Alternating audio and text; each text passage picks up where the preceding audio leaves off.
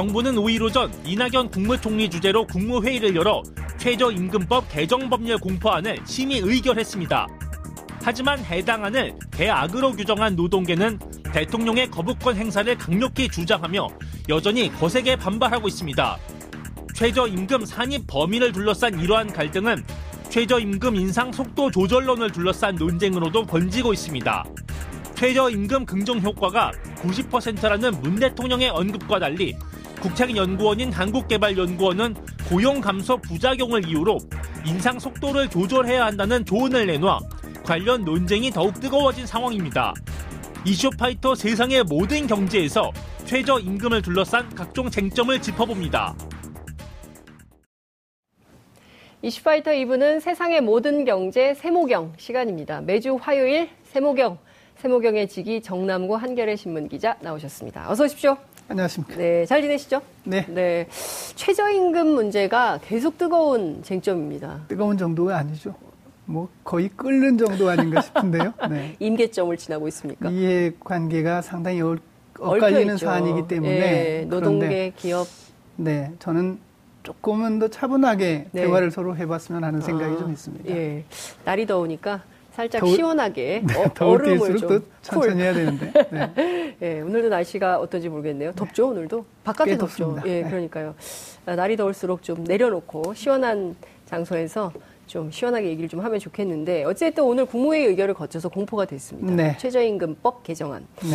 네. 어, 대통령에게 그 노동계가 거부권 행사를 요구를 했었는데 결국은 불발된 셈이다. 이렇게 볼 수 있겠네요. 네, 청와대는 그동안 거부권 행사할 뜻이 없다는 걸 좀 비쳤었죠. 네. 사실 대통령이 거부권을 행사하는 것은 그리 흔한 일도 아니고 그럼요. 쉬운 일도 아닙니다. 정치적으로 또 파장도 크죠. 네, 그럼요. 네. 기본적으로 야당이 다수당이어서 밀어붙인 법안이 이 정부와 맞지 않는다고 해서 거부권을 행사할 때는 할 수가 음. 있겠습니다만은 네. 이번 법안 같은 경우에는 여당이 상당히 주도적으로 그렇죠. 통과시킨 법안이죠. 예. 통과 과정에서 좀 그 너무 서둘러서 음. 제대로 점검하지 않고 설득하는 과정이 좀 부족했다 이런 지적은 있었지만 네. 어쨌든 정부로서는 이 법안이 필요하다 이런 법 개정이 필요하다고 본 것입니다. 음. 제가 볼 때는 어, 노동계가 반발할 여지가 있고 네. 또 사용계를 달래야 하는 측면도 있고 네. 그걸 두루 고려해서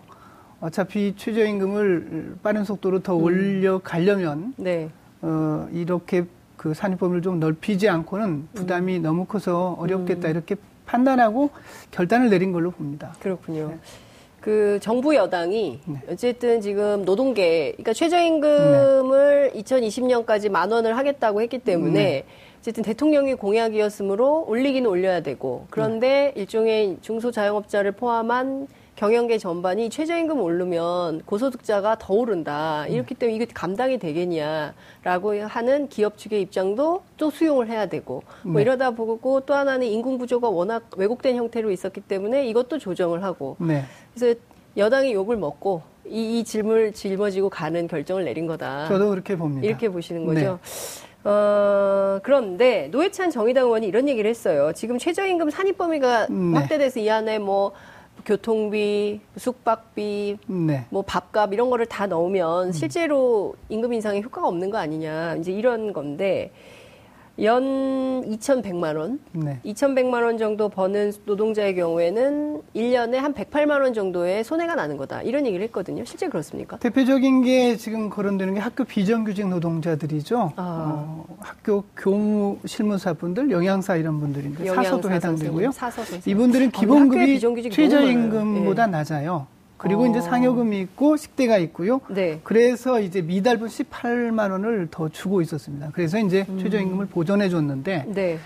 이게 상여금과 식대 같은 게 최저임금에 산입이 되면 네. 다음에 최저임금이 오를 때 이 부분 음. 음, 그 수당과 상여금 일부는 이제 네. 최저임금이 이미 들어가 버리니까 음. 덜 올려도 되잖아요. 네. 그래서 15.3%를 올린다 하더라도 8만 원 정도 덜 올리게 된다. 이게 이제 대표적인 아유. 케이스예요. 예. 그래서 어, 문제가 있다. 정부에서도 음. 이 부분을 인정하고 이것은 네. 어떻게든 어떻게 해야 돼요, 음. 이거는 일단? 올려 그걸 더 올리면 되는 거죠. 월급을 더 올려야 네. 되겠다. 뭐 다른 방식으로 예. 기본급을 올리든지 음. 다른 걸 올리든지 해가지고 보전하면 되죠. 네. 네. 어쨌든 지금 뭐 한국노총, 민주노총 강력 투쟁하겠다. 네. 이뭐 이렇게 하면은 최저임금 만 원이 아니라 만 칠천 원, 만 팔천 원까지 올려야 된다. 이제 노동계가 이렇게 강력하게 반발을 하고 있는데 노동계로서는 기대가 있었죠. 어쨌든 음. 최저임금을 빠르게 올리면 네. 우리가 낮은 임금 수준에서 최저임금에 가깝게 있던 사람들도 네. 그동안 최저임금에 들어가지 않던 걸 제외하고 음. 최저임금에서 올라가니까 기본급에서 올라가니까 우리도 최저임금 오르는 것의 혜택을 볼 수 있었는데 음. 이번에 산입 범위를 그렇게 넓혀버리니까 음. 그 기대만큼 안 오르게 된다. 이게 이제 가장 큰 불만이죠. 그렇죠. 21만 명 정도는 이제 당장 그 기대만큼 못 오른다는 그렇죠. 거 아니겠어요? 예. 그 부분이 있죠. 그 마음은 충분히 음. 이해를 합니다. 그런데 정부에서는 네. 또 이쪽이 한 극단이라면 아까 네. 그 학교 비정규직이 음. 한 극단이라면 음. 또 굉장히 연봉이 많은 사람들이 최저임금에 적용 대상이라고 하는 것도 네. 정부나 아, 기업 일부에서는 상당히 음. 불만거리였고 정부로서는 좀 걱정거리였던 것 같아요. 참 이게 그 네. 여러 가지 쟁점이 한꺼번에 그렇게요. 막 착종돼 있어서 네. 아마 지금 이 방송 보시는 시청자 여러분들께서도 음. 야 이래야 좋으냐 저래야 좋으냐 어떻게 해야 좋으냐 이런 해법을 찾기가 굉장히 어려우실 거예요. 여러 어, 왼쪽 끝과 저쪽 끝이 예, 예, 있는데 예.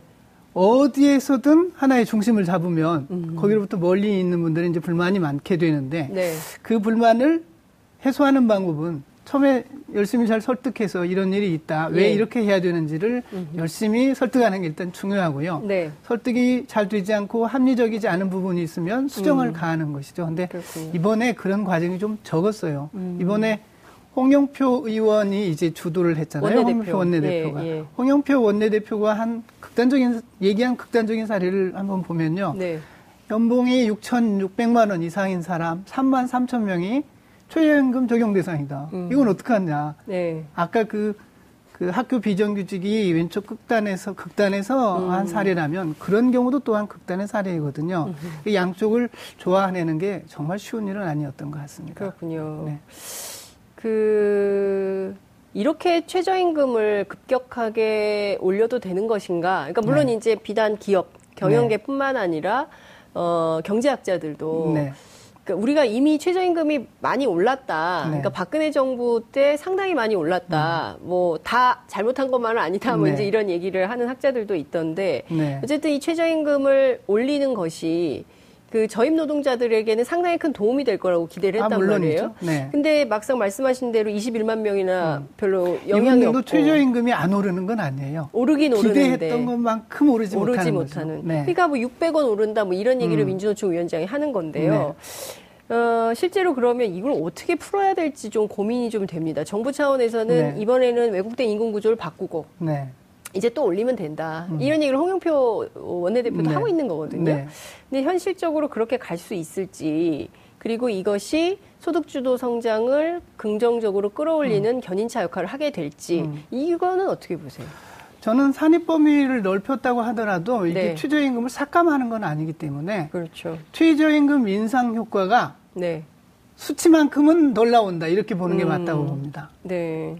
그렇기 때문에 이제 2020년에 1만 원까지 하겠다고 했던 게 네. 그만큼의 효과는 안 나는 거죠. 만약에 음. 올려도 그게 좀 덜 날 뿐이지. 네. 에, 이게 판을 흔들었다든지 거꾸로 음. 후퇴했다고 봐서는 안 될 것 같습니다.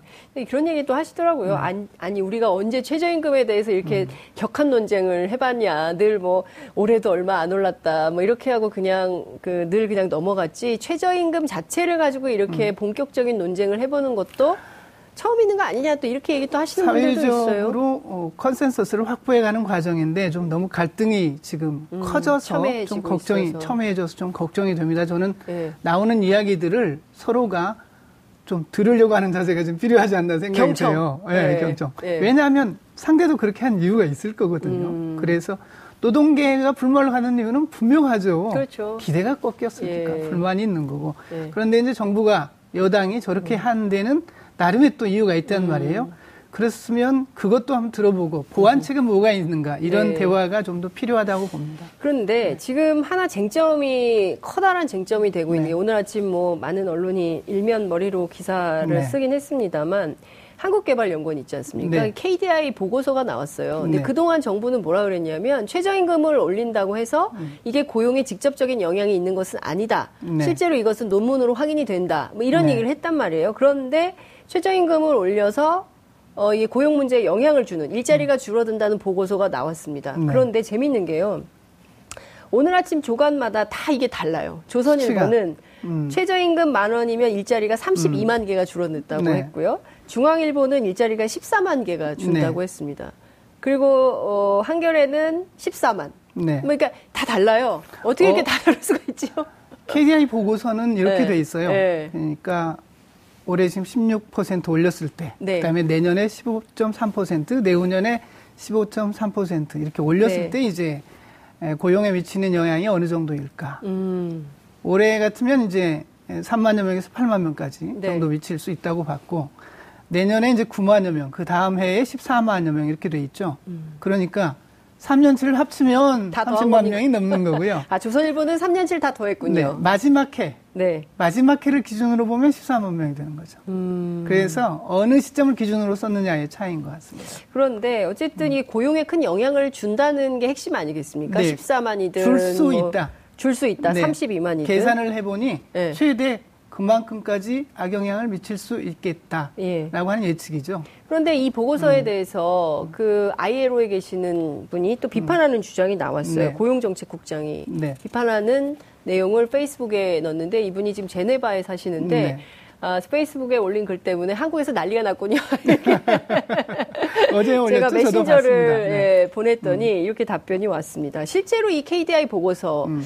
경제 전문 기자신데 네. 어떤 좀 그 분석에 문제가 있는 건지 그리고 또이 아, 이상원 박사가 지적한 네. 문제는 네. 또 어떤 건지 이걸 좀 비교 분석해 주시죠 저희 시청자들을 위해서. 네, 최저임금을 올리면 네. 고용에 부정적인 영향을 미칠 것이다. 이건 경제학자들 거의 대부분 얘기합니다. 네. 다만 조건 상황이 어떠냐에 따라서 미치는 영향이 적기도 하고 크기도 하다 이렇게 음, 보는 거고요. 네. 부정적인 영향이 있더라도 긍정적인 영향이 더 클 수도 있는 거고요. 어, 그럼요. 아, 늘 그렇습니다. 예. 그래서 이미 있었던 최저임금 인상에 대해서 어떤 영향이 있었는지를 연구한 논문들이 많아요. 음. 그런데 우리나라는 별로 없습니다. 음. 우리나라가 그리고 최근에 이렇게 가파르게 네. 최저임금을 네.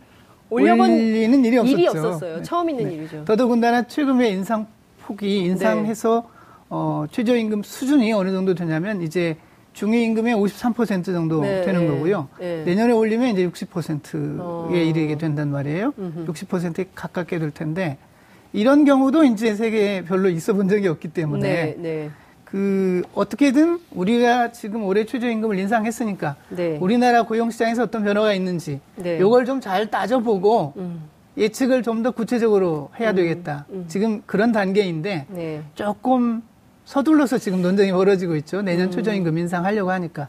이 최저임금을 너무 가파르게 올린다. 2020년에 만 원이면 좀 너무 가파른 거 아니냐. 이 네. 얘기는 사실 올해 나온 얘기는 아니에요. 음. 작년 6월쯤이었을 거예요. 네. 어, 이정우 선생님, 그 네. 참여정부에서 정책실장 하셨던 분이죠. 네. 이정우 교수님. 이정우 교수님께서 작년 6월께 경향신문에 칼럼 쓰셨던 거 있습니다. 음. 이게 좀 과속 우려가 있다. 어. 좀더 심사숙고 해보자. 예. 그런 글을 먼저 쓰셨는데 그래서 어.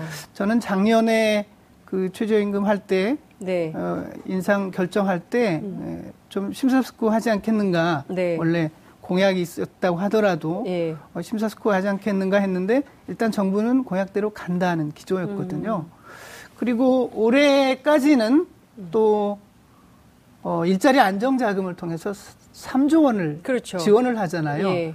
그 3조 원으로 인상분의 절반을 내주는 거거든요. 예. 지금까지 노동자 기준으로 200만 명 정도가 신청을 했습니다. 예. 그럼 80% 넘게 어. 대상자에 신청을 한 거예요. 그럼 그러니까 올해는 올해는 최저임금 인상에 따른 경제 부담, 고용주들의 네. 부담이 상당히 완화되어 있는 예, 상태예요. 예, 예, 근데 이걸 왜 줬을까? 예. 안 주면 실제 시장에 영향을 미칠 수 있다고 우려해서예요. 음. 그러니까 우려를 한 거죠. 네.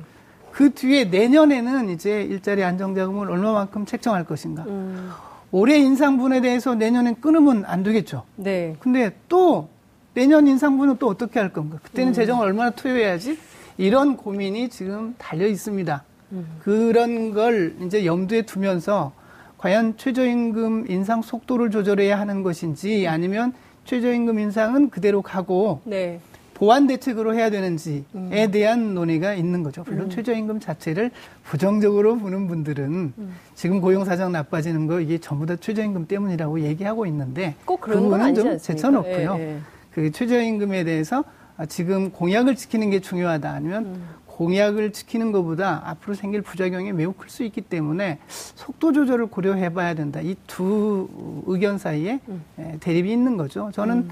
충분히 경청해야 된다고 생각해요. 양 측면 음. 모두. 네. 왜냐하면 음.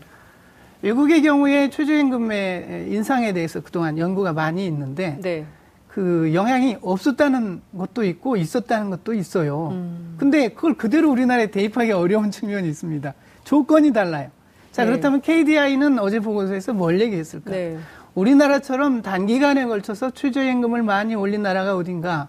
헝가리가 2000년에서 2004년까지 네, 60% 올렸다. 정도 올렸으니까 그때를 가지고서 한번 우리가 받을 충격을 좀 예측해 보자.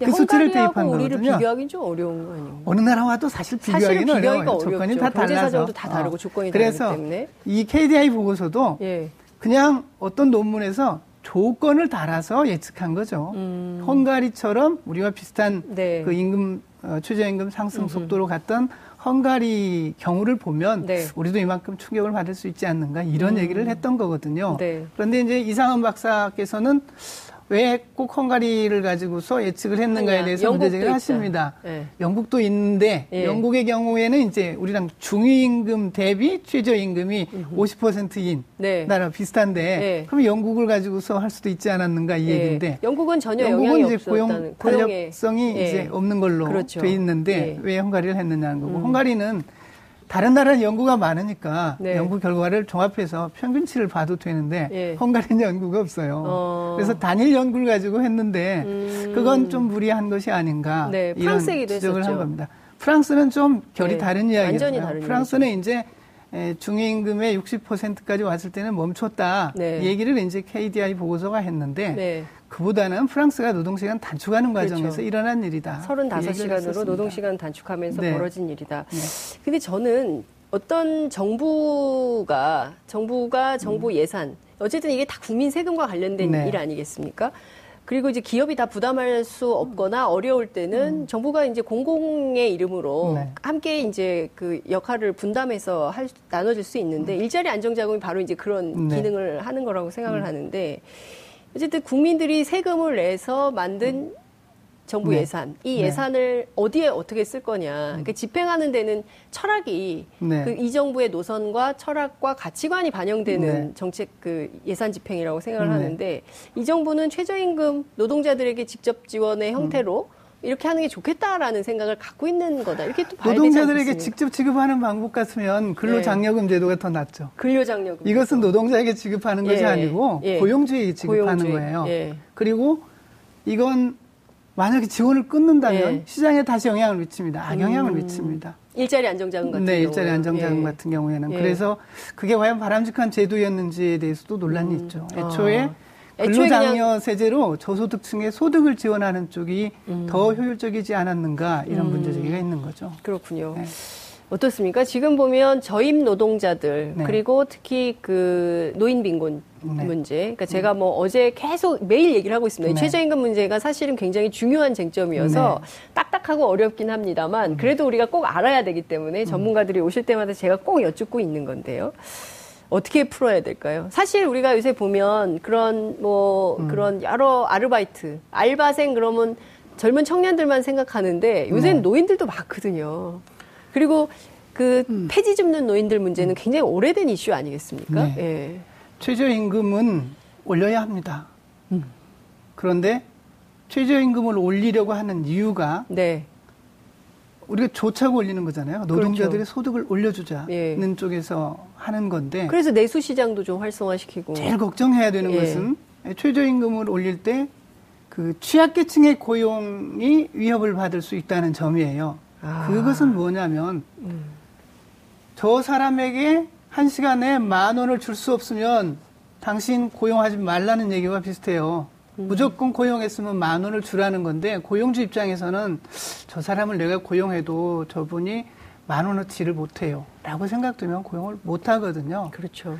그 부분이 가장 염려스러운 거예요. 그래서 그런 경우에 어떻게 대책을 마련하느냐. 예. 요것과 속도가 맞아야 된다는 게제 음. 생각입니다. 음흠. 그 대표적인 케이스는 노인이죠. 음.